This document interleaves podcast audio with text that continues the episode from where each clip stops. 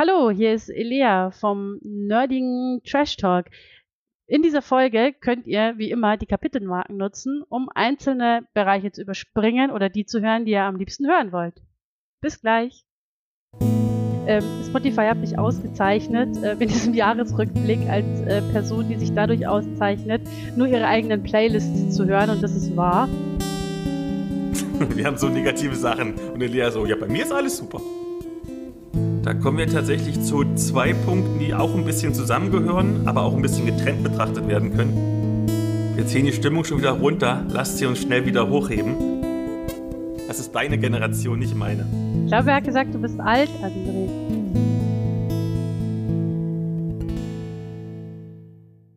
Hallo und herzlich willkommen zu dieser kleinen XXL-Folge des nerdigen und niveauvollen Trash Talks. Mein Name ist Philipp, ich bin der Blogger von Nerds gegen Stefan und an meiner Seite habe ich diesmal, deswegen XXL-Folge, sowohl Dr. Elia Brandt als auch den Würfelheld André. Hallo ihr beiden. Hallo. Guten Tag. Nun wird das hier ja ein kleiner Jahresrückblick, daher fangen wir mal ganz gemütlich an mit einer ganz einfachen Frage. Wenn ihr dieses Jahr mit einem Wort beschreiben müsstet, welches wäre das? Ja, ganz einfach, sagt er. Ich fange einfach mal an und sage Arbeit, denn ich habe irgendwie allein letzte Woche 46 Überstunden gemacht, also Arbeit passt sehr gut bei mir gerade. Mm, Pechkeks. Ich habe mir dieses Jahr so oft irgendwie äh, Beulen und, und Wunden eingelatscht, das ist unglaublich. ja. Gestern noch vom Tisch gelatscht. Ich würde fast sagen, sowas wie Stabilität. Wir sind ja letztes Jahr umgezogen, wir haben letztes Jahr geheiratet, wir, ich habe letztes Jahr einen neuen Job angefangen und jetzt hat sich das alles so eingegroovt. Wir haben so negative Sachen und Elia so, ja, bei mir ist alles super. Ja, das ist ja alles schon 2022 gewesen, muss man sagen, die ganzen spannenden Dinge. Ähm, und jetzt 23 ist das alles so, ja, hat sich das alles so ein bisschen stabilisiert und läuft so gemütlich dahin. Sie drückt sich davor zu sagen Normalität. Ja, so. also ich finde nach den ganzen Corona-Jahren ist Normalität auch irgendwie was ganz Nettes, würde ich sagen. Warum? Wir haben doch die Rebirth Edition, kommt doch jetzt zurück. Ja, yeah. Juhu. Wir haben die ersten Krankenhäuser hier, die wieder Maskenpflicht haben. Ja, das ist eigentlich auch vernünftig. Mhm. Wir ziehen die Stimmung schon wieder runter, lasst sie uns schnell wieder hochheben. Diese Folge wird ja ein wenig anders als die in Anführungszeichen normalen Trash Talk Folgen, aber trotzdem orientieren wir uns natürlich an der klassischen Struktur.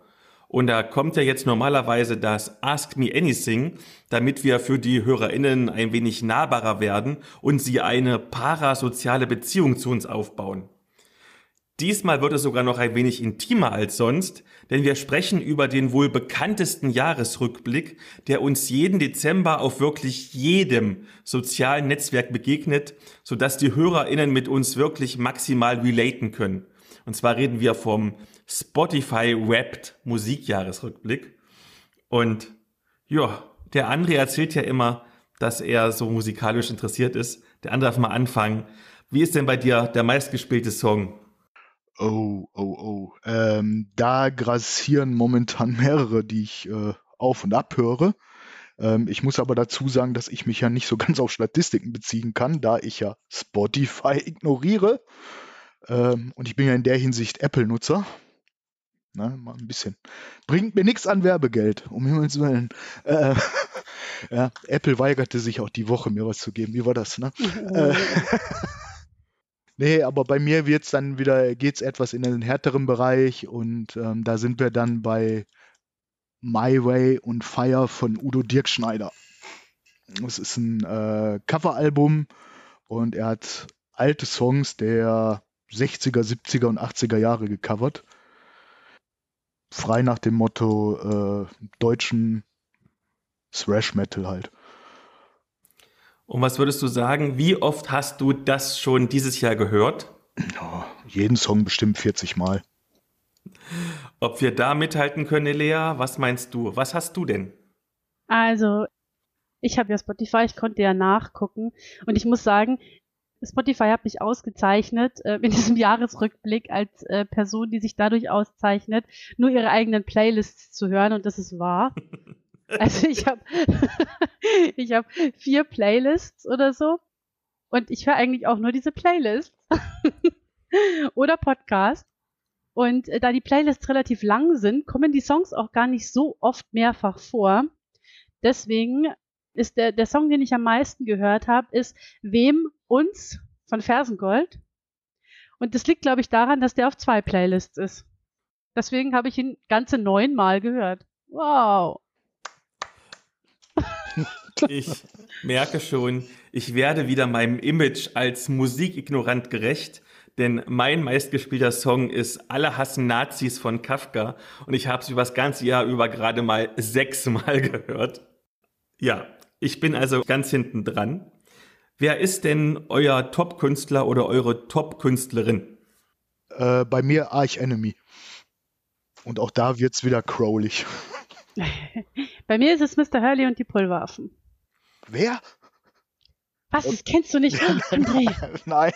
André. Sowas geht an mir vorbei. Mr. Hurley und die Pulverwaffen. Muss man kennen. Nein, kenne ich, wenn ich es höre vielleicht, aber vom Namen her. Wir packen einfach von jedem Künstler äh, einen Song in die Show Notes, auch von unserem meistgespielten Song was rein. Dann könnt ihr alle mal hören, was für komische Sachen wir hören. Bei mir ist es übrigens die Top-Künstlerin Miss Ellie. Das ist so eine Singer-Songwriterin, so ein bisschen Musikkabarett. Also nur so Halbmusik, das passt eher schon zu mir. Und die letzte Kategorie was ist denn der meistgehörte Podcast? Und ich mache es ganz kurz, bei mir ist es klar, es ist ein Wrestling-Podcast, nämlich Spotfight, weil ich die ganzen Reviews von den Wrestling-Shows mir anhöre, die ich nicht schauen kann, weil ich arbeiten muss. Ja, das, da haben wir ja was gleich. Ich habe mich auch durch einen Wrestling-Podcast durchgebinged und zwar durch den Ringfuchs-Podcast. Ich weiß nicht, wie viele Folgen das waren, aber von der ersten Mal an, die es noch gab, bis jetzt zur aktuellen. Bei mir ist es tatsächlich Zeitverbrechen, was daran liegt, dass ich da manchmal auch die älteren Folgen nochmal höre, die ich eigentlich schon kenne. Äh, aber wenn ich zum Beispiel, also ist ja kein Geheimnis, ja, dass ich ja auch in meinem äh, Alltagsberuf oft mit Kriminalfällen und Tätern zu tun habe und manchmal höre ich mir dann alte Fälle an, die so ein bisschen in eine ähnliche Richtung gehen. Und äh, darum komme ich da auf über, ich glaube, wenn ich mich vorher nicht verguckt habe, über 2000 Hörstunden. Wahnsinn. Man merkt übrigens, dass du, Elea, nicht meinen Blog liest, weil ich habe letztens bei einem Comic, der ähm, sich auch um Verbre wahre Verbrechen dreht, habe ich geschrieben, ich bewundere dich für deine Arbeit und du hast überhaupt nicht darauf reagiert, auf diesen kleinen Liebesbeweis. Oh nein, das habe ich wirklich nicht. Nein, ich, ich, gestehe, das lese ich tatsächlich äh, ja, selten. Wer, wer, wer zwei, äh, 2000 Stunden podcastet, kann ich noch bei dir lesen, Philipp. nicht 2000 Stunden, 2000 Minuten. Habe ich Stunden gesagt? Okay, ja, das wäre ein bisschen krass. 2000 Minuten. 2000 Stunden, oh mein Gott, das sind ja, das, ja, das kann man sich jetzt das ganze Jahr hören müssen, fast ununterbrochen. Wobei tatsächlich bei mir alle Podcasts zusammengefasst komme ich auf, ich glaube, 27.000 Minuten im Jahr. Also ich höre schon echt viele Podcasts. Ja. So, dann haben wir das diesmal etwas andere Ask Me Anything schon geschafft. Und nun kommt normalerweise die Medienschau. Und auch die wird diesmal ein wenig anders, denn das hier ist ja der Jahresrückblick 2023. Also blicken wir in verschiedensten Medienkategorien zurück und zwar jeweils gleich doppelt. Nämlich einerseits, was bei dem entsprechenden Medium unser persönlicher, subjektiver Favorit war und dann noch ganz objektiv, was wohl wirklich in der jeweiligen Kategorie der bedeutsamste Titel war.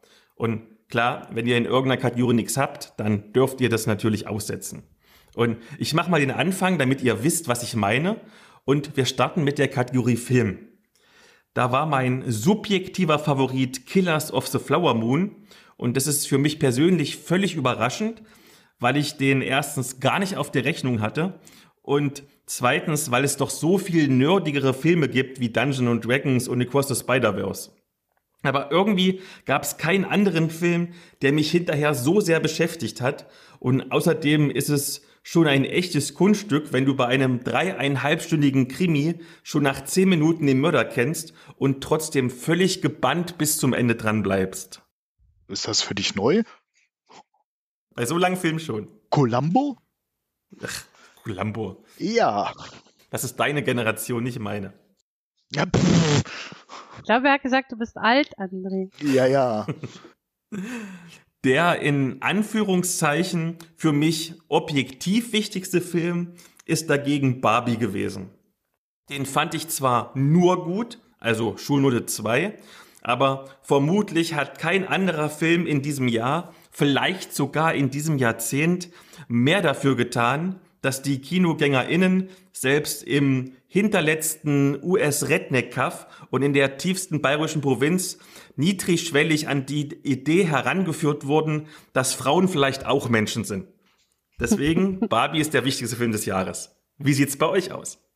Elea, bitte.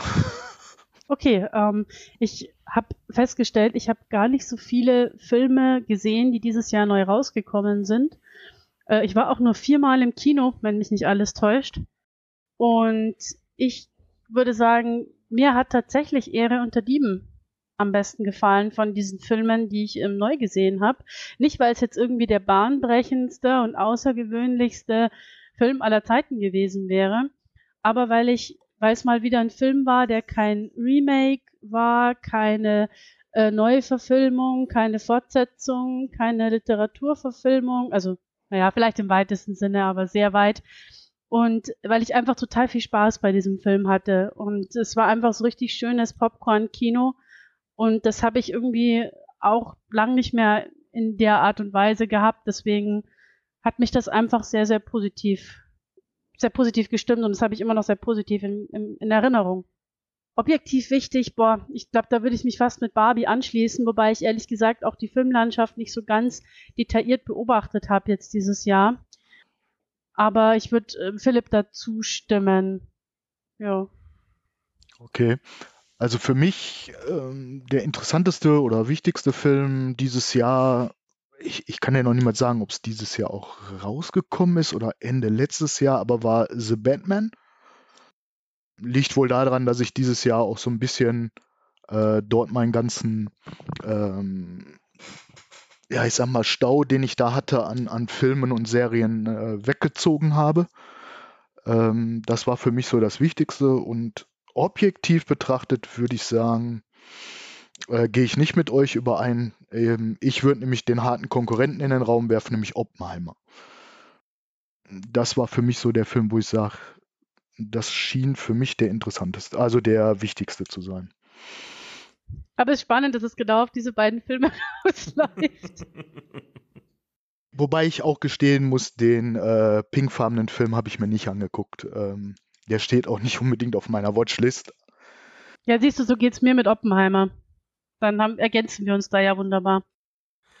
Dann bin ich quasi genau die Mitte, weil ich beide Filme gesehen habe. Und ich habe es ja, glaube ich, euch beiden schon mal jeweils gesagt.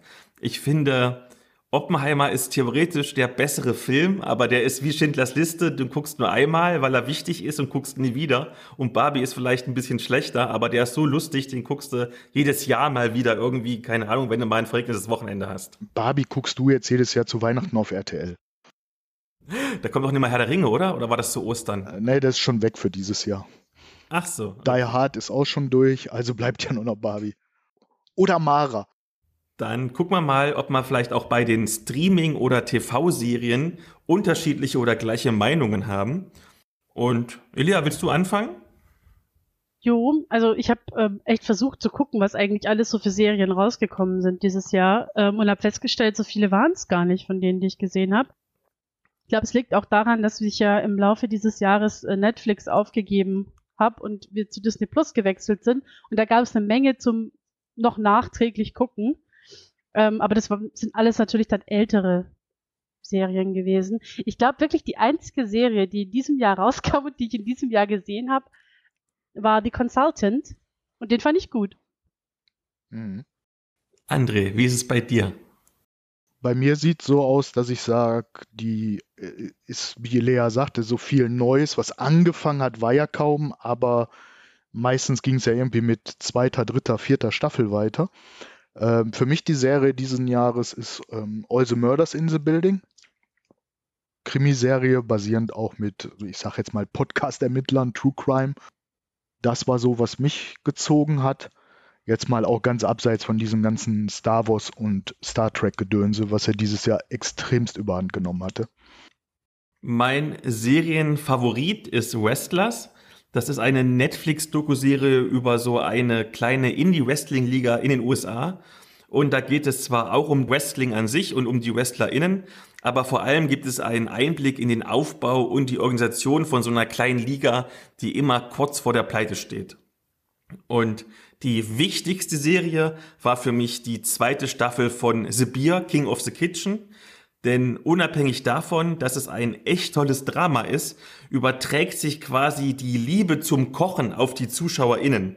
Und ich glaube, wer das schaut, wird danach erst einmal eine wirklich lange Zeit nur mit einem sehr schlechten Gewissen zu McDonalds gehen, anstatt selber in der Küche zu stehen. Und das schaffen wenige Serien, dass sie dich irgendwie so dazu bringen, dass du ein schlechtes Gewissen hast. Deswegen mein Tipp und wirklich die wichtigste Serie meiner Meinung nach, The Beer King of the Kitchen, Staffel 1 und 2. Die 2 ist die aktuelle. Ja, wir gehen mal weg vom Bewegtbild und kommen zu wahrscheinlich dem Thema, wo die Elea am meisten weiß, nämlich Literatur. Na, schön wär's. ja, soll ich also quasi gleich anfangen? Du darfst auch dein eigenes Buch nennen, wenn du willst. nee, nee, nee, so dreist bin ich nicht. Ähm, ich habe tatsächlich dieses Jahr nicht so wahnsinnig viele Romane gelesen oder gehört. Also man sieht an der Anzahl an äh, Audible-Abos, die bei mir noch ungenutzt sind, weil ich sehr viel Non-Fiction gehört habe in Form von Podcasts, aber auch gelesen habe. Und was ich an, an Romanen tatsächlich gelesen habe und was so mein Highlight dieses Jahr war, war die Berechnung der Sterne von Mary Robinette Kowal. Das hat mich wirklich sehr beeindruckt. Das war richtig klasse. Das ist, glaube ich, auch schon, das ist auch schon deutlich älter.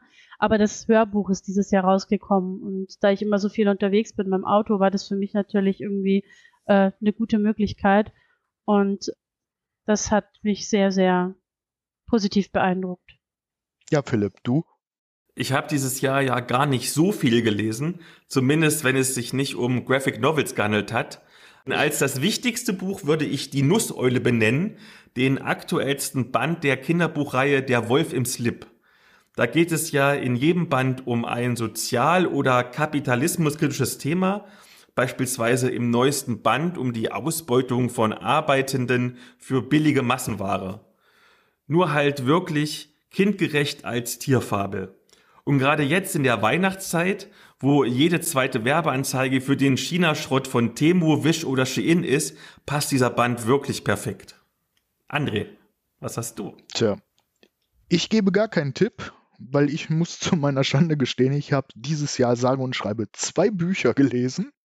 Das eine wäre jetzt ähm, krass Podcast-Werbung für Elea. ja, und das andere Buch äh, ist nicht ähm, in, in dem Fantastikbereich angesiedelt, also von daher lassen wir es auch mal weg. Also ich war dieses Jahr sehr faul in dem Bereich. Ja, äh. Alles gut, man kann Kategorien auslassen. Ich vermute, in der nächsten Kategorie werdet ihr ein paar Sachen auslassen, denn es geht um Comics. Das ist ja genau mein Thema, aber irgendwie tue ich mich hier sehr schwer, einen persönlichen Favoriten zu finden oder den wichtigsten Comic zu benennen. Ich glaube, ich nenne daher einfach mal ein paar. Die Links sind dann ja in den Show Notes. Da könnt ihr dann selber mal schauen, ob das was für euch ist. Und da habe ich einmal zwei Bildungscomics, nämlich zum einen Auf und Ab, der sich mit jugendlicher Depression beschäftigt, und zum anderen Games, der über die Fluchtrouten von Afghanistan nach Europa aufklärt. Wer so ein bisschen mehr Eskapismus mag, dürfte sich an der Comicreihe Totes Land erfreuen, die Antikapitalismus mit Postapokalypse vermischt. Da ist dieses Jahr der zweite Band, das verratene Tal, erschienen und der hat mich so radikalisiert, dass ich mich eigentlich an den nächsten Obstbaum ketten wollte. Ich habe es dann doch nicht gemacht, aber ich wollte es, nachdem ich diesen Band gelesen hatte. oh je, ein Fruchtosier. Hat noch jemand von euch Comics gelesen? Sonst gehen wir gleich zu den Rollenspielen, denn wir sind ja ein Rollenspiel-Podcast. Nein, ich habe sage und schreibe nur eins gekauft und das liegt noch hier. den aktuellen Asterix-Band. Auch den werde ich besprochen haben, tatsächlich. ja, bin ich mal dann gespannt auf deine Meinung. Na gut, kommen wir zum Rollenspiel. Und Ich glaube, da kann der André aber bestimmt was zu sagen, oder? Ja, auf der einen Seite würde ich sagen, hat mich dieses Jahr gepackt auf jeden Fall The Troubleshooters von Green Gorilla. Ist aber jetzt auch ein bisschen so Eigenwerbung, weil ich ja an den PDFs an der Barrierefreiheit ein bisschen mit Michael gefummelt habe. Deswegen dort werft mal bitte einen Blick rein. Ja, und ansonsten habe ich dieses Jahr eigentlich viel bei Star Trek Adventures zugeschlagen von Uhrwerk. Ja, und der Rest ist, ja, sagen wir mal, fast an mir vorbeigegangen. Ich bin dann wieder zu Shadowrun 6 zurückgekehrt, aber da muss ich noch reinlesen weiter. Ja, eigentlich war da auch nicht so der, so viel, was mich jetzt so gezogen hat. Ne? Also es gab dann ja die ein oder andere Startbox noch, die dann mal nach hier gekommen ist. Aber bis auf der eine Ring habe ich die anderen noch nicht wirklich gecheckt. Aber ich brauchte halt ein paar Regalfüller. Nee, ansonsten auch da relativ wenig, was ich gelesen habe, muss ich zu meiner Schande gestehen. Elia, kannst du quasi ausgleichen? ähm, so ganz, ich überlege gerade, was ich alles überhaupt gespielt habe dieses Jahr. Es war auch gar nicht so unglaublich viel. Also ich glaube, wenn das so ein Spotify, äh, ein Spotify Wrapped Zusammenfassung wäre, wäre ganz oben Vampire the Masquerade. Sehr weit oben mit, ich weiß gar nicht wie viele hundert Spielstunden. Aber das ist ja nichts Neues. Was ich tatsächlich jetzt diesen November neu kennengelernt habe und was ich total nett fand, was ich mir auch noch holen möchte, ist Stille Nacht. Ich weiß nicht, ob das jemand von euch kennt. Ich glaube, das ist auch erst dieses Jahr erschienen. Das ist so ein äh, Murder Mystery Spiel, wo man eine, eine Seance spielt und rausfinden muss, wer der Mörder ist, aber mit einem recht interessanten Gameplay quasi, also mit einem interessanten Rollenspiel-Gameplay. Und das war so mein Überraschungs, äh, ja, mein Überraschungsrollenspiel sozusagen dieses Jahres, weil ich das auf einer Convention kennengelernt habe, noch nicht kannte und es mich sehr angesprochen hat. Ich glaube, bei dem in Anführungszeichen wichtigsten Rollenspiel kommt man auch dieses Jahr nicht an Dungeon and Dragons vorbei. Das ist immer noch wahnsinnig beliebt und die ganzen möglichen Innovationen wie One D&D und der Fokus aufs Online-Spiel könnte vielleicht die Zukunft der Rollenspielszene beeinflussen.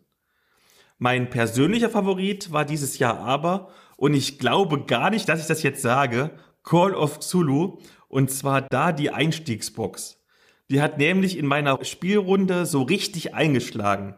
Das war das erste Rollenspiel, welches mehr Begeisterung ausgelöst hat als unser Dauerbrenner Beyond the Wall. Und selbst ich, der ja kein Grusel mag, fand die Box mit ihren Abenteuern echt gut. Deswegen zu meiner völligen Überraschung ist das mein Favorit. Wer hätte das gedacht, dass ich mal sowas sagen würde? Ich. Ansonsten, was haben wir noch so an Spielen? Hat irgendwer noch einen Favoriten bei Brettspielen oder Videospielen?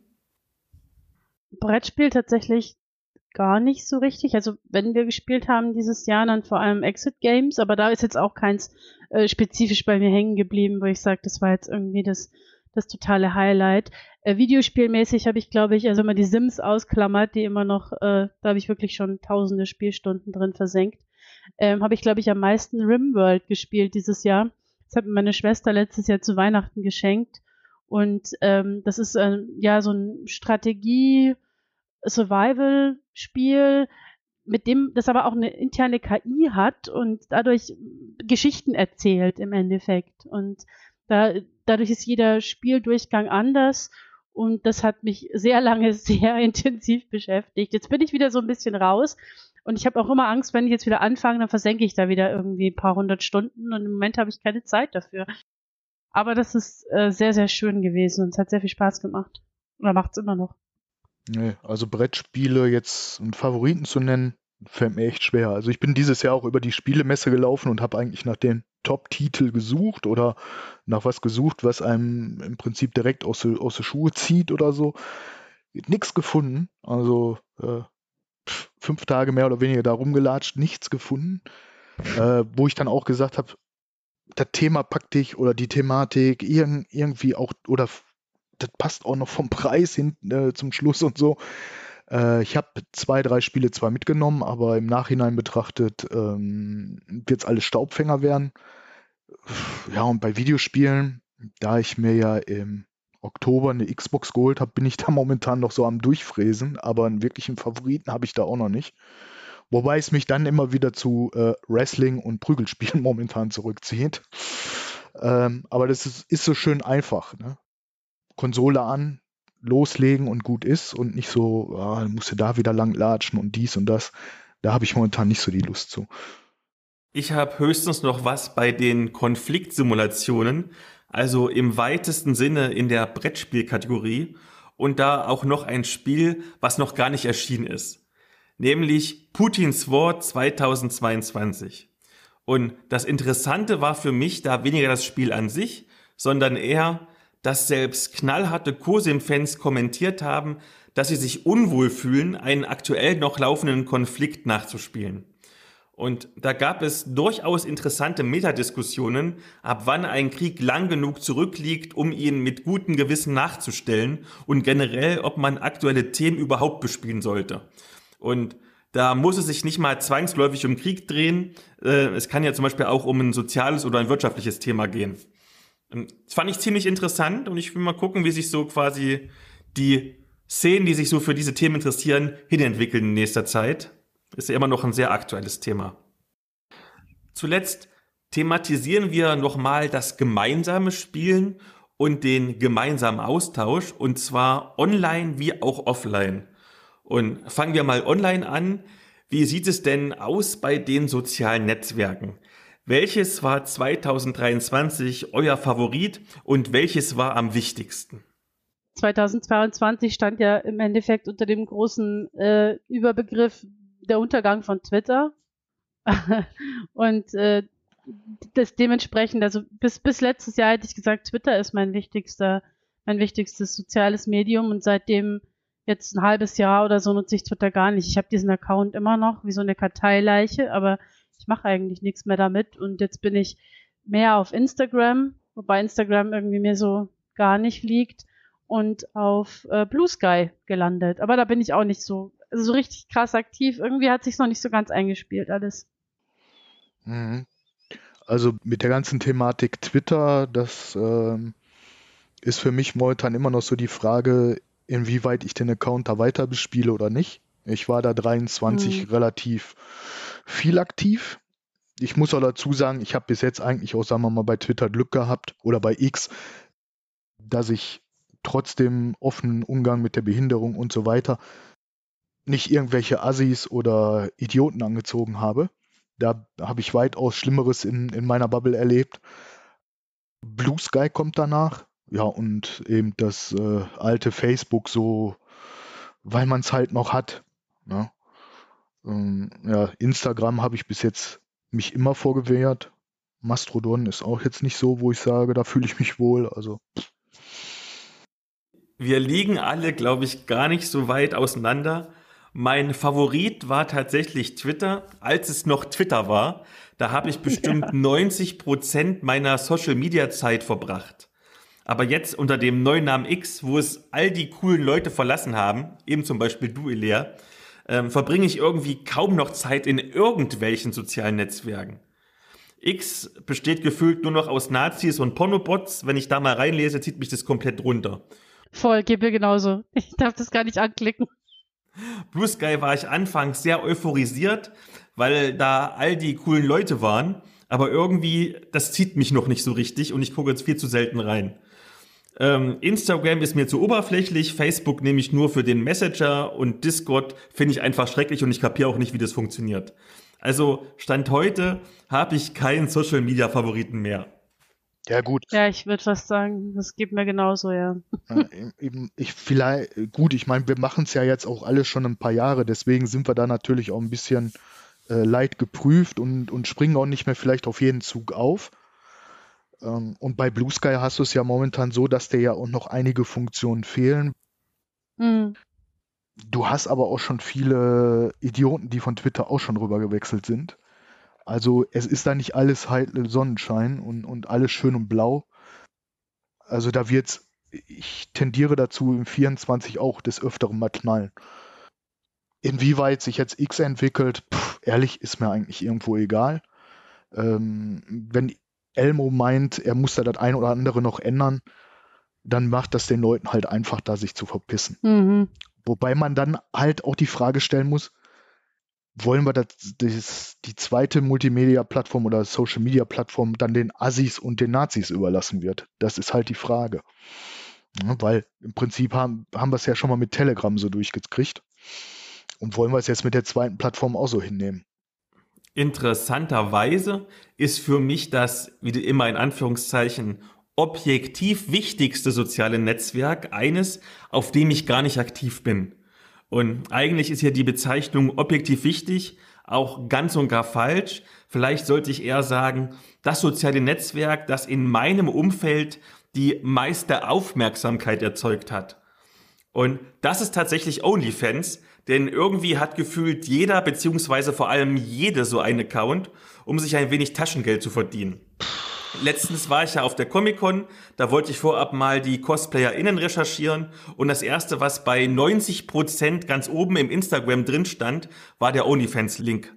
Aber um jetzt mal beim Podcast zu bleiben, ich weiß beispielsweise von mindestens zwei Gästinnen hier im Trash Talk, die auch OnlyFans anbieten und selbst bei mir auf Arbeit irgendwelche Azubis, die gerade vor fünf Tagen oder so online, äh, online gegangen sind, die, die gerade so äh, 18 geworden sind, volljährig geworden sind, bieten jetzt schon OnlyFans an, um ein bisschen mehr Gehalt zu kriegen, als sie mit ihrem Ausbildungsgeld kriegen würden. Und ich finde das auf einer Metaebene ziemlich faszinierend, denn gerade in Krisenzeiten hält man ja eigentlich sein Geld zusammen und sind wir mal ganz ehrlich, wer von uns zahlt denn beispielsweise für Pornografie? Da schauen wir natürlich alles kostenlos auf Pornhub. Aber für ein paar Bildchen und so ein wenig Creator-Interaktion auf OnlyFans ist dann doch Geld bei den Leuten da. Also, ich weiß nicht, vielleicht sollten wir uns für den Trash Talk auch mal so einen Account zulegen, um ein bisschen Taschengeld zu verdienen. Also es gibt bestimmt ein paar Leute, die Geld ausgeben, um André beim lasziven Würfeln anzuschauen. Ich wollte gerade sagen, also ich bin mir nicht sicher, ob OnlyFans tatsächlich immer Porn ist. Also ich weiß es wirklich nicht. Ich bin ganz ehrlich. Ich, ich meine, es gibt ja auch Sportvereine und sowas, die ein OnlyFans haben. Und ich glaube, dass das zum Teil auch einfach genutzt wird, um so, ja, du hast es eingangs gesagt, so parasoziale Beziehungen aufzubauen und zu vertiefen. Ich weiß nicht, ob es wirklich immer so einen Porn-Hintergrund hat. Also da ich mich da noch nie rumgetrieben habe und mir das eigentlich wirklich irgendwo dran vorbeigeht. Äh, pff, ne? Aber es bleibt ja auch in so einer Blackbox, wenn man nicht dafür bezahlt. Das ist ja genau ja, der, ja, der Gag dahinter. Man kann sich dann viel vorstellen, was da so passiert und die Vorstellung ist ja immer kreativer als vielleicht was am Ende übrig genau bleibt. Genau das, genau das. Falls ihr trotzdem einen Trash Talk OnlyFans haben wollt, schreibt's in die Kommentare. Und wir haben alle schöne Würfel. Oh, Philipp, ja. Philipp freut sich schon. Werden wir mal wieder ernsthafter. Und zwar als letztes, 2023 war ja auch das Jahr, wo man sich wieder live treffen konnte und deswegen nochmal unser Favorit und das Wichtigste bei Messen und Conventions. Oder Lab-Veranstaltungen für Lehr. Okay, also für mich ist und bleibt und war bis jetzt meistens die FeenCon mein Favorit, war auch dieses Jahr so. Ähm, ich fand die dieses Jahr wieder gut organisiert. Ja, und der Hauptpunkt an, an der FeenCon war für mich dieses Jahr die Ideenfee. Ähm, ein Ideenwettbewerb, der halt Projekte im Rollenspiel pushen soll oder sollte. Ja, weil wenn ich das so hint, im, äh, ein bisschen hinter der Hand schon gehört habe, wird sich ab nächstes Jahr vieles ändern bei der Feencon. Ja, das war so mein Highlight dieses Jahr. Zählen Lab-Veranstaltungen auch, hast du gesagt. Oh, jetzt habe ich mir schon was zurechtgelegt und weiß gar nicht. Jetzt... Nein, doch, das stimmt trotzdem. Mach ruhig. ich glaube, meine Lieblingsconvention dieses Jahr und auch schon das Jahr davor war das Alpengrauen. Das ist ähm, die jährliche, ja quasi Süddeutschland Pen and Paper Convention der Deutschen Lovecraft Gesellschaft. Also der kleine Bruder oder die kleine Schwester der Anrufung, die immer im Sommer ist. Und das Alpengrauen ist deswegen immer so schön, weil das eine relativ kleine Gruppe von Leuten ist. Das sind so Ich glaube, wir waren 30 Personen oder 35 und es sind immer irgendwie die gleichen und es ist total nett und sehr familiär. Und es werden ganz, ganz tolle Runden angeboten und ähm, auch sehr viel, was so Richtung Freeform geht, was so Richtung Minilab geht. Also genau das, was so meinen Geschmack trifft. Und da hatte ich dieses Jahr einfach wieder wahnsinnig viel Freude auf diesem Wochenende. Es war sehr, sehr schön. Bei den Conventions liegen bei mir tatsächlich der Favorit und die wichtigste Con zusammen. Es ist eins, nämlich die Mein Spielecon. Denn erstens hat Würzburg nun endlich nach Corona wieder eine eigene Großconvention und zweitens hat diese Convention eine Bandbreite an Leuten angesprochen, wie es Rollenspielcons sonst nur ganz, ganz selten tun. Tatsächlich waren gefühlt nur 20 Prozent der fast 500 BesucherInnen fürs Rollenspiel da und vielleicht nochmal 10 Prozent fürs Tabletop. Die restlichen 70 Prozent waren Familien, die mal etwas komplexere Brett- und Kartenspiele ausprobiert haben und die dadurch aber so ein bisschen mit dem Nerdkram in Kontakt gekommen sind und mal so geguckt haben, aha, was machen die denn da? Das ist aber auch interessant.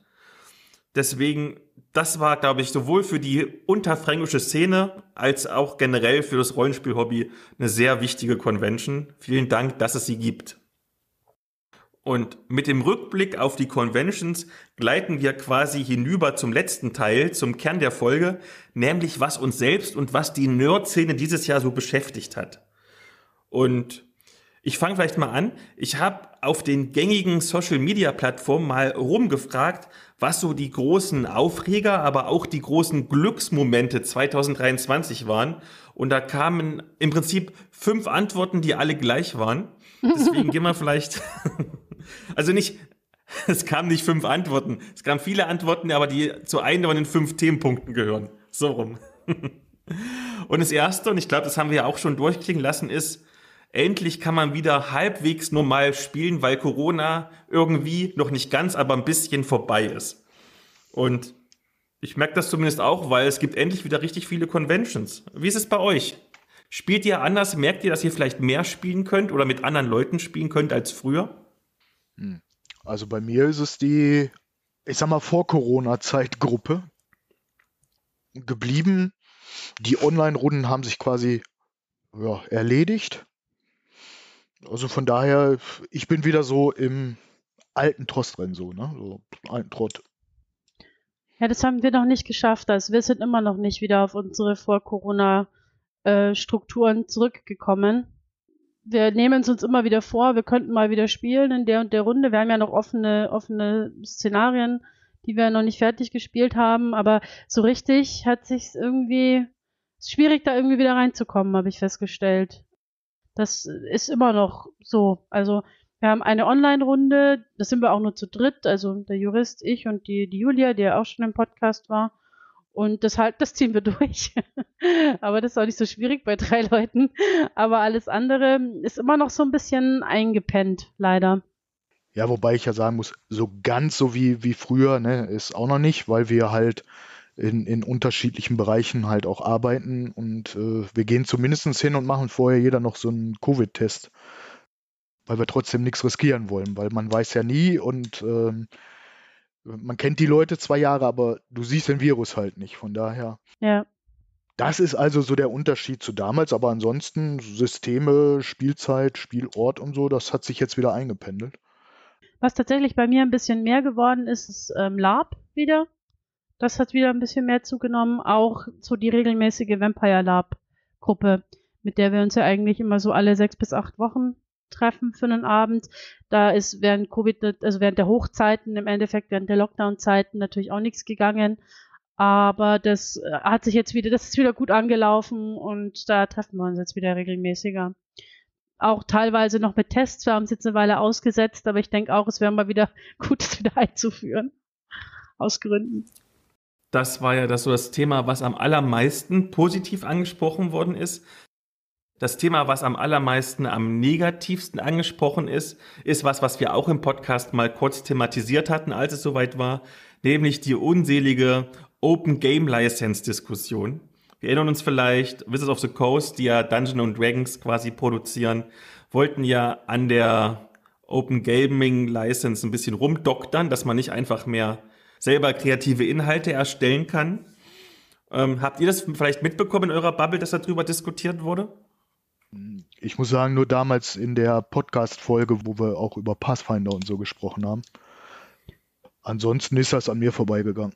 Ja, bei mir auch, weil ich halt mit, mit ähm, also den Wizard of the Coast Produkten einfach persönlich nicht so viel zu tun habe. Ähm, aber ich habe es natürlich so in den sozialen Medien und so auch mitbekommen, dass das für viele ein großes Thema war, klar. Ich habe sehr oft dann gelesen, dass sich Wizards of the Coast eigentlich in dem Jahr ihres größten Triumphs, nämlich in dem Jahr, in dem ihr Kinofilm released wurde und vor allen Dingen in dem Baldur's Gate 3 erschienen ist, die haben sich quasi selbst ins Knie geschossen, weil unter anderem sich ja jetzt bekannte Creator abgewendet haben, um eigene Systeme zu entwickeln. Und weil quasi die Konkurrenzfirmen ja zum Beispiel jetzt mit eigenen Lizenzen, man denke nur im deutschen Raum mit dieser Org- und Elf-Lizenz, versuchen, ein bisschen Kuchen abzukriegen von dem Markt. Ich habe aber auch gelesen, dass es eigentlich gar nicht so dumm war, an der OGL rumzuschrauben, weil wenn sich jetzt alles so ein bisschen zersplittert, dann kommen die Leute doch immer zum Platzhirsch, also zurück zu Dungeons Dragons. Deswegen sind wir mal gespannt, wie das weitergeht. Ich habe es ja schon gesagt vorhin, dass Dungeons Dragons wohl immer noch das wichtigste Rollenspiel ist und ich glaube, auch nächstes Jahr wird es noch so sein. Was ich noch recht wichtig fand dieses Jahr, also betrifft uns jetzt natürlich nur sehr peripher, aber ähm, was glaube ich einfach international ganz wichtig war, war dieser ähm, der SAG-AFTRA-Streik in Hollywood, also der Streik der äh, DrehbuchautorInnen, dem sich ja dann auch viele andere, also SchauspielerInnen und andere am Film Beteiligte angeschlossen haben, den wir natürlich als KonsumentInnen jetzt auch spüren, weil viele äh, Filme und Serien verspätet sind. Aber gerade wenn man selber auch Autorin ist, egal ob jetzt für Film oder für Literatur, ähm, denke ich, ist es ein ganz, ganz wichtiger Punkt gewesen, dass da Leute auch mal wirklich in großem Stil auf die Straße gegangen sind und gesagt haben, sowas machen wir jetzt nicht mehr mit und ähm, wir wollen ja mehr Fairness für alle.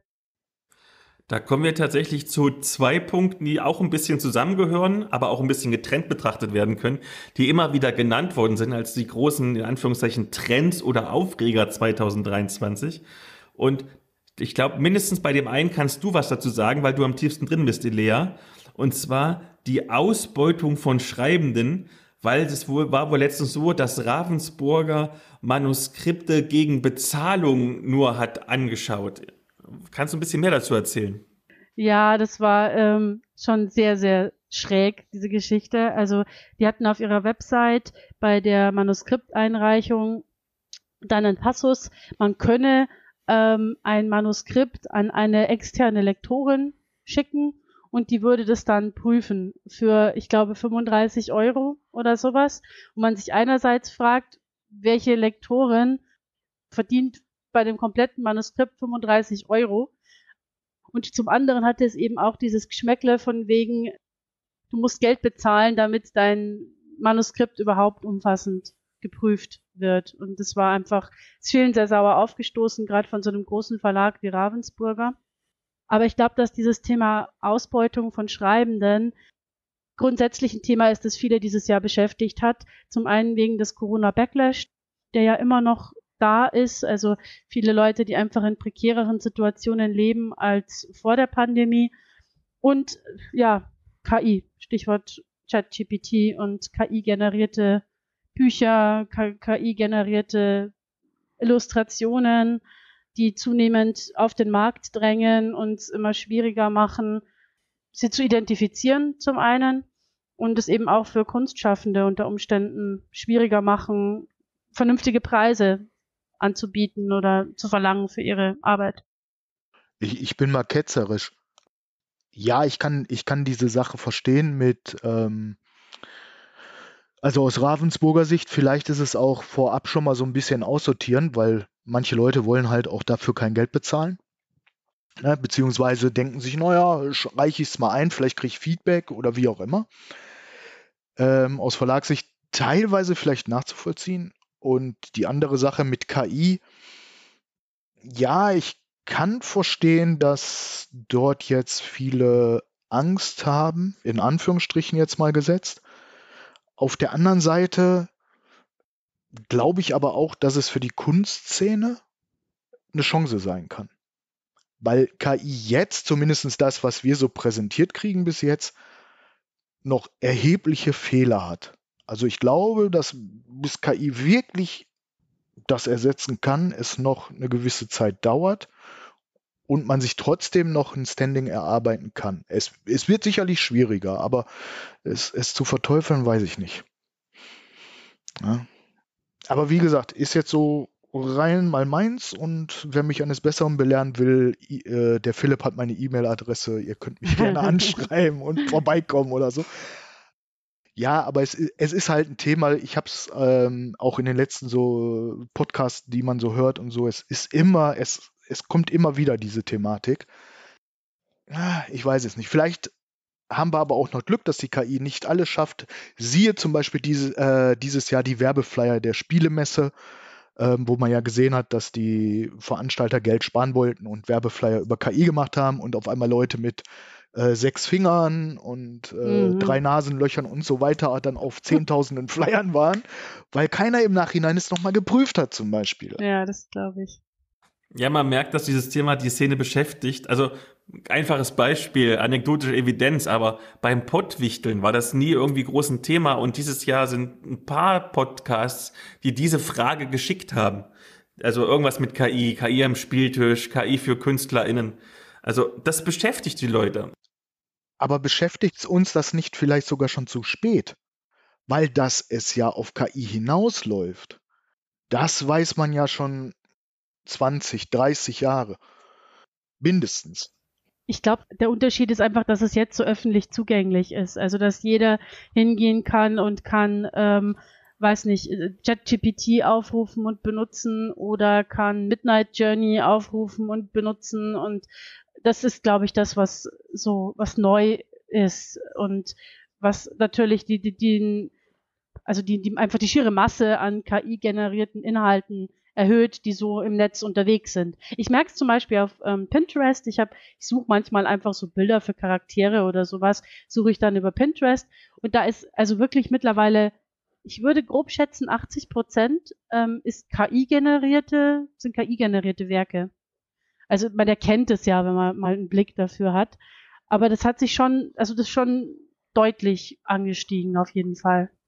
Wie gesagt, wo ich ein großes Thema sehe bei KI, also jetzt ähm, ist halt, wer momentan, ich sag mal so, die, die Leitung oder die Führung von dieser KI halt hat. Da sind wir wieder bei der Thematik, es sind wieder große US-Firmen, hm. Und wir geben uns da wieder äh, genauso preis im Prinzip wie bei Social Media, bei Suchmaschinen und eigentlich alles, was IT betrifft. Da sehe ich ein bisschen, dass wir da diesen Kontrollverlust wieder haben. Hm. Klar, äh, geh in die Staaten oder geh nach China und äh, sag da mal Copyright-Recht. Und, äh, und, und am besten sagst du dann noch, ja, ich bin aus Europa, die gucken dich an und lachen dich aus. Also es ist, es ist halt schwierig. Auf der anderen Seite sehe ich aber auch irgendwo eine Chance drin. Wenn du siehst, was KI auch schon in, in vielen Bereichen unseres Lebens macht, ob es jetzt im medizinischen Bereich ist und so, Fahrzeugtechnik, also auch schon Sachen, die wir gar nicht mehr so ganz mitbekommen. Jeder von uns nutzt irgendwo auch schon seit, weiß ich nicht, ein paar Jahren seinen Sprachassistenten am Handy oder zu Hause seinen Sprachassistent und so weiter. Es ist ja nichts anderes. Es ist ja nur klein runtergebrochen. Ja, klar kann ich den Ärger verstehen, wenn jetzt, ich sag mal, von dir, Lea, jetzt dein, dein neuestes Buch auf einmal mehrere Kapitel mit kleinen Änderungen auf einmal irgendwo auftauchen und von mir aus, ich sag jetzt mal, ein Bestseller werden. Gutes Beispiel dafür ist ja von ähm, Frank Schätzin Der Schwarm 2. Gab's nicht, hat er nie geschrieben, ist aber in China der größte Erfolg aller Zeiten. Krass, das wusste ich gar nicht. Äh, ja, ähm, das ist natürlich dann äh, absolut, wo ich sage, klar, das, das geht natürlich gar nicht. Ja? Ja, oder auch so Geschichten. Also zum Beispiel habe ich das von befreundeten ähm, AutorInnen halt mitbekommen, die Ausschreibungen machen für Kurzgeschichten mhm. und erstmal lauter KI-generierte Kurzgeschichten aussortieren müssen. Mhm. Das ist halt lästig. Ja, gut. Das war ja, war ja bei mir bei den Anthologien auch so. Deswegen haben wir damals immer schon seit Anfang an gesagt, wir laden die Autoren, Autorinnen ein. Mhm. Also klar, selbst wenn du jetzt einladest, würde ich jetzt natürlich darauf auch besser achten. Aber wenn du mal guckst, alleine im deutschsprachigen Bereich sind wir, glaube ich, im Jahr bei drei oder 350 Anthologien alleine im Bereich Fantastik. Du kannst gar nicht jede Geschichte kennen. Ja. ja und, und da kann es natürlich passieren, dass sowas auch schon mal durchrutscht, ohne jetzt dem Verlag, Herausgeber, Autor oder wie auch immer da einen Vorwurf zu machen. Aber auch da werden wir sicherlich das eine oder andere in den nächsten Jahren erleben, wo es dann, äh, ich sag mal, irgendeine Sau durchs Dorf getrieben wird, weil da irgendwas vorgefallen ist. Es gab noch zwei Themen, die dieses Jahr unsere HörerInnen beschäftigt haben. Das sind so ein bisschen Evergreens tatsächlich, weil die eigentlich fast jedes Jahr irgendwie die Leute beschäftigen. Einmal generell die wirtschaftliche Lage. Also ich habe jetzt letztens erst wieder erfahren, dass wohl Ulysses Leute entlassen hat und ich glaube gestern kam es raus, dass Wizards of the Coast, ich glaube sogar 1200 Mitarbeitenden entlassen hat. Ja, irgendwie Rollenspiel ähm, ist anscheinend doch nicht die Goldgrube. Okay, wir haben es alle schon gewusst, aber oder generell Fantastik, nicht mal Rollenspiel bezogen. Fantastik generell ist nicht die große Goldgrube. Also ich denke, Elea hat sich davon kein Auto gekauft von ihren Romanen. Nee, höchstens ein Matchbox. Wobei, ein Matchbox nicht, sondern ein Matchbox kostet bestimmt einen Haufen Geld. Wobei du mal gucken musst, also wenn du jetzt sagst Fantastik, was grenzt du ein? Sagst du jetzt Rollenspiel, Literatur und Comics oder gehst du auch in den fantastischen äh, Brettspielbereich? Weil da wird wiederum Geld generiert. Erzähl mir mehr. Füll die Folge. Ja, äh, ne, wenn du jetzt den ein oder anderen Brettspiel-Podcast und so weiter verfolgst und das ein oder andere Interview gehört hast dieses Jahr, konntest du auch feststellen, dass äh, der ein oder andere Verlag da auch Personal aufgestockt hat. Hm. Ist halt die Frage, ist es, ist, kommt das Personal vor dem Erfolg oder zeitgleich oder erst nach dem Erfolg? Das ist, ist dann ja immer so die Frage, ne? bist du der, vor der Welle oder nicht? Und ja, beim Rollenspiel, äh, ich meine, das ist eine Thematik, die verfolgt mich seit, ja, ich dem Rollenspiel-Hobby eigentlich online nachgehe auch. Es ist immer wieder zu hören, du kannst kein Geld verdienen, es wird kein Geld verdient. Mhm. Ja, es kann in Deutschland auch nur eine Handvoll, vielleicht zwei Hände voll davon richtig leben. Aber da muss man sich auch fragen, liegt es am Hobby, liegt es an der Größe des, der Bubble oder liegt es vielleicht auch an den Produkten? Tja. Ja, also äh, ich habe vor, oh, das ist schon auch schon ein paar Jahre her, da habe ich ein Interview damals zu Degenesis geführt mit dem Marco ähm, zu der Neuauflage. Und der hat schon vor ein paar Jahren gesagt, klar, das Rad kannst du nicht neu erfinden, aber sind wir ehrlich, seit Anbeginn sehen die Rollenspielbücher gleich aus. Du hast fast das gleiche Format, die, du hast die gleiche Reihenfolge, du hast dieselbe Aufmachung. Und du kannst ja mittlerweile, selbst wenn du unterschiedliche Systeme in die Hand nimmst, du kannst ja fast quasi schon sagen, da saß Layouter A, B oder C am Buch. Ich meine, klar, die arbeiten natürlich auch mit Vorlagen und so weiter, aber wenn du es dann über Systeme hinweg sogar teilweise sagen kannst, schwierig. Und eine große Hürde finde ich, klar, es muss bezahlt werden, aber der Einstiegspreis.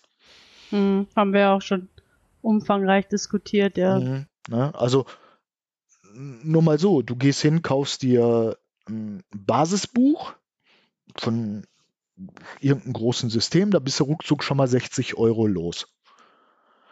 So, dann musst du 300, 350 Seiten lesen, musst dich versuchen, in den Regeln reinzufuchsen, die Charaktere erstellen und bis du dann wirklich anfängst zu spielen, gehen, ich sag jetzt mal ganz doof, sechs, acht Wochen ins Land.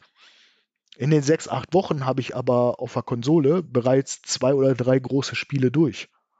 Und da ist die Hürde nicht so groß. Ich setze mich halt hin, lass mir den äh, Trailer zeigen und leg los. Hm. Außer du hast natürlich so Dinger wie Cyberpunk 2077, wo du am Anfang auch schon mal 30 Stunden in deiner Charakterbildung versenken kannst. Aber ich glaube, das ist so die Gemengenlage.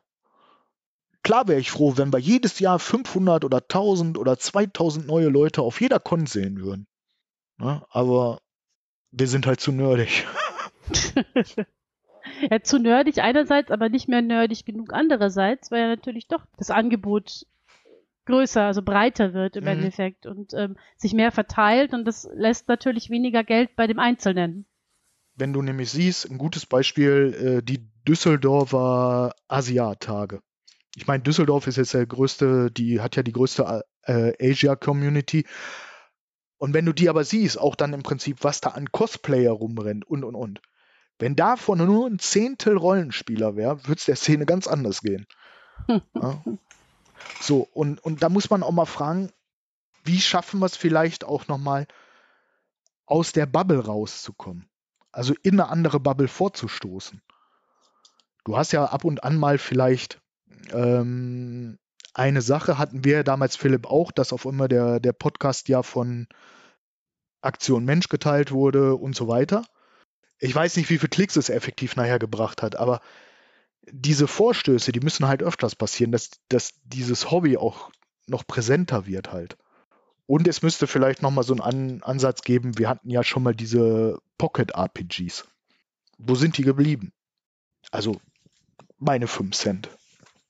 Der letzte Punkt, der kam, wie gesagt, das ist auch so ein kleines bisschen ein Evergreen und ich glaube, da kann bestimmt Elea noch mal ganz zu viel sagen, ist ein typischer Aufreger jedes Jahr Kulturkampf in der Popkultur. Sowas wie Disney ist zu Vogue und irgendwelche CreatorInnen, meistens ja Creators, die ihren gesamten Content nur über Hass aufbauen. Elia, du kriegst es auch ab und zu mit. Was denkst du denn dazu? Sind wir alle zu Vogue geworden? Ja, es ist, wie du sagst, es ist ein Evergreen. Und aus dem Grund bin ich da auch sehr müde geworden, irgendwie mich da noch groß einzuklinken in diese Diskussionen, weil ich mir denke, die Fakten sind bekannt, die Argumente sind bekannt, es ist immer das Gleiche, es ist auch immer wieder, es sind immer wieder die gleichen Techniken auch, die von den ja, von den rechten Konservativen oder welche, auch, welche Strömungen es auch immer sind, die da irgendwie auf sich aufmerksam machen wollen. Es sind immer die gleichen Techniken und ja, es macht dann einfach so ein bisschen mürbe mit der Zeit, finde ich. Und darum bin ich ganz froh, auch nicht mehr so viel auf Twitter zu sein. Einfach für meine persönliche, mein persönliches Wohlbefinden und meine Sanity ganz gut. Aber der Markus aus Bayern vermisst dich doch. Ja, der Markus aus Bayern, ja. Der wird jetzt das Gendern verbieten, da freue ich mich schon drauf. Ich bin gespannt, wann er dann bei mir einmarschiert und ähm, äh, im, Ge im, Gepäck hat er dann seinen Freund Friedrich und Carsten. Äh, Aber ja, man merkt halt schon, dass manche versuchen, immer da irgendwie was Kulturkämpferisches rein zu interpretieren. Ein Beispiel, auch das wird dann in einer, ich glaube, die Folge ist dann schon raus, aber aufgenommen, ist egal. Ir irgendwas mit Zukunft und Vergangenheit oder egal. Wir haben ja gerade den Asterix-Comic angesprochen und Asterix macht ja immer mal gerne so ein paar zeitgeistige, eigentlich recht harmlose Witze oder so. Und dieses Mal, als der Band rauskam, hat die Bild-Zeitung Asterix als großen Anti-Vogue-Kämpfer geframed und den ist ganz, ganz warm im Schlüpper gewonnen. Ja, das, man kann es auch übertreiben, um ehrlich zu sein. Also, Asterix ist kein Anti-Vogue-Kämpfer, das kann ich euch schon mal sagen und spoilern. Ich wundere mich, dass du die Bild liest. Dieser Artikel wurde so oft geteilt in den Comic-Gruppen, da habe ich dann doch mal drauf geklickt. Ja, ich weiß, ich habe Bild Plus einen, einen Klick gegeben, aber was soll's. Zumindest sind wir das TV-Format schon mal los. oh ja, ist nicht alles schlecht gewesen. Habt ihr noch irgendwas, was euch dieses Jahr beschäftigt hat? Nein, nicht wirklich. Viel, haha. Aber äh, ja, jetzt so auf, auf den Punkt gebracht. Ich glaube, was mich immer noch sehr viel beschäftigt, ist so ein bisschen die, die Frage, wie, wie möchte ich meine, das Balancing zwischen Job und Rollenspielen, Dingen und Nerd-Dingen und Schreiben irgendwie auf Dauer, wie kriege ich das auf Dauer gut hin? Ich habe es noch nicht rausgefunden dieses Jahr. Aber mal gucken, vielleicht schaffe ich es im nächsten. Zuletzt, wir haben die Folge ja begonnen mit unserem persönlichen Spotify-Rap. Daher lassen wir sie auch so enden. Und zwar schauen wir mal, wie sich die Zahlen für den Podcast so entwickelt haben. Ohoho. Und zwar haben wir 1415 Minuten veröffentlicht dieses Jahr an Content. Wobei ich glaube, da Spotify Rap ja schon Ende November losgeht, ist der Dezember noch gar nicht mitgerechnet oder es wird dann wahrscheinlich vom letzten Jahr mitgezählt. Mhm. Das weiß ich jetzt nicht. Die Top-Folge dieses Jahr laut Spotify. Was glaubt ihr denn? Was war die Top-Folge? Oh, da müsste ich jetzt noch mal gucken, welche Folgen eigentlich alle da waren. Aber bestimmt irgendwas mit D&D, oder? D&D hatten wir, glaube ich, letztes Jahr, also nein. Wobei tatsächlich, ich habe mal geguckt, die Pathfinder-Folge, die ja auch ein bisschen D&D Genau, ist. sowas meinte Und, ich. und die. OSR-Folgen und so, die sind schon richtig gut geklickt worden tatsächlich. Aber laut Spotify ganz vorne ist tatsächlich die Savage World Folge, die Folge 39, die unfassbare 488 Prozent häufiger gestreamt wurde als der Durchschnitt. Wow. Und die hat damit logischerweise auch die meisten NeuhörerInnen gezogen. 60 Prozent aller GesamthörerInnen haben 2023 das erste Mal reingehört. Außerdem haben wir 21 Prozent neue FollowerInnen bekommen. Interessant ist dabei vielleicht, wenn die HörerInnen so eine Folge gemocht haben, wo sie dann den Spotify-Link hingeteilt haben. Und da war tatsächlich Instagram ganz vorne mit 54 Prozent.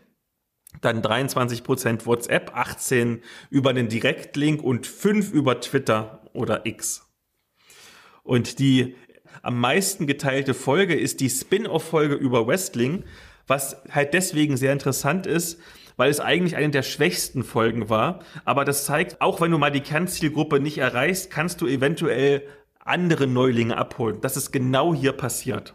Mhm. Und unsere Bewertung stieg im Vergleich zum Vorjahr von 4,5 auf 4,6 von 5 Punkten. Und als allerletztes, ganz unabhängig von Spotify, war die erfolgreichste Folge mit dir, Elea, die Folge über die Kosten im Rollenspiel. Und jetzt habe ich, was ich sagen wollte. jetzt habe ich vergessen, was ich sagen wollte. Na gut. Aber da sind wir wieder an dem Punkt, dass wir wieder an dem Punkt, dass die wirtschaftlichen Verhältnisse für die Leute halt einfach ein großes Thema sind, ne? genau. Jo, dann haben wir es geschafft. Vielen Dank für den Jahresrückblick. Vielen Dank für alle HörerInnen, dass ihr das ganze Jahr fleißig dran geblieben seid. Und ich kann vielleicht noch sagen, ohne jetzt irgendwie mit großen Kennzahlen irgendwie zu protzen, aber es gibt so bestimmte Zahlen, die ich mich immer freue, wenn wir die erreichen jedes Jahr. Und den Zielwert, den ich immer habe, haben wir dieses Jahr im August schon geschafft. Also wir sind deutlich drüber bei der Gesamthörerzahl oder beziehungsweise bei der Gesamtdownloadzahl. Und deswegen vielen lieben Dank, habt ein schönes 2024.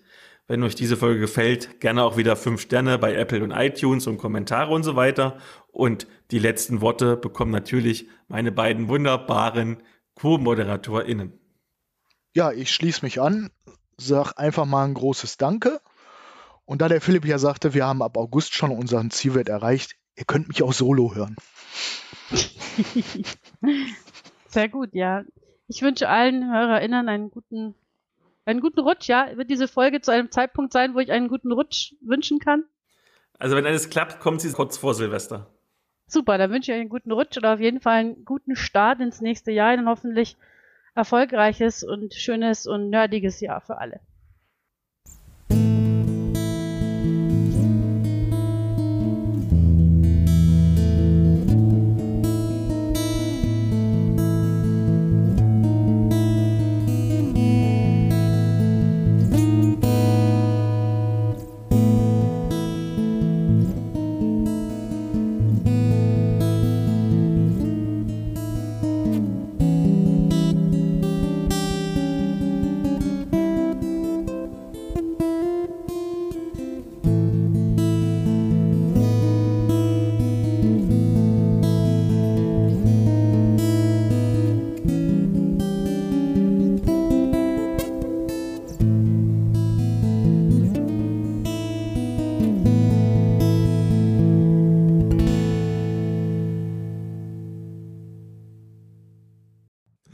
Falls ihr trotzdem einen Trash Talk OnlyFans haben wollt, schreibt's in die Kommentare. Und wir haben alle schöne Würfel. Oh Philipp, ja. Philipp freut sich schon. Ich glaube, mehr verdienen als im Krankenhaus tue ich auf jeden Fall. Ich habe sehr schöne Füße, dafür bezahlen bestimmt Leute Geld, wenn sie nicht wissen, dass es von einem Mann ist.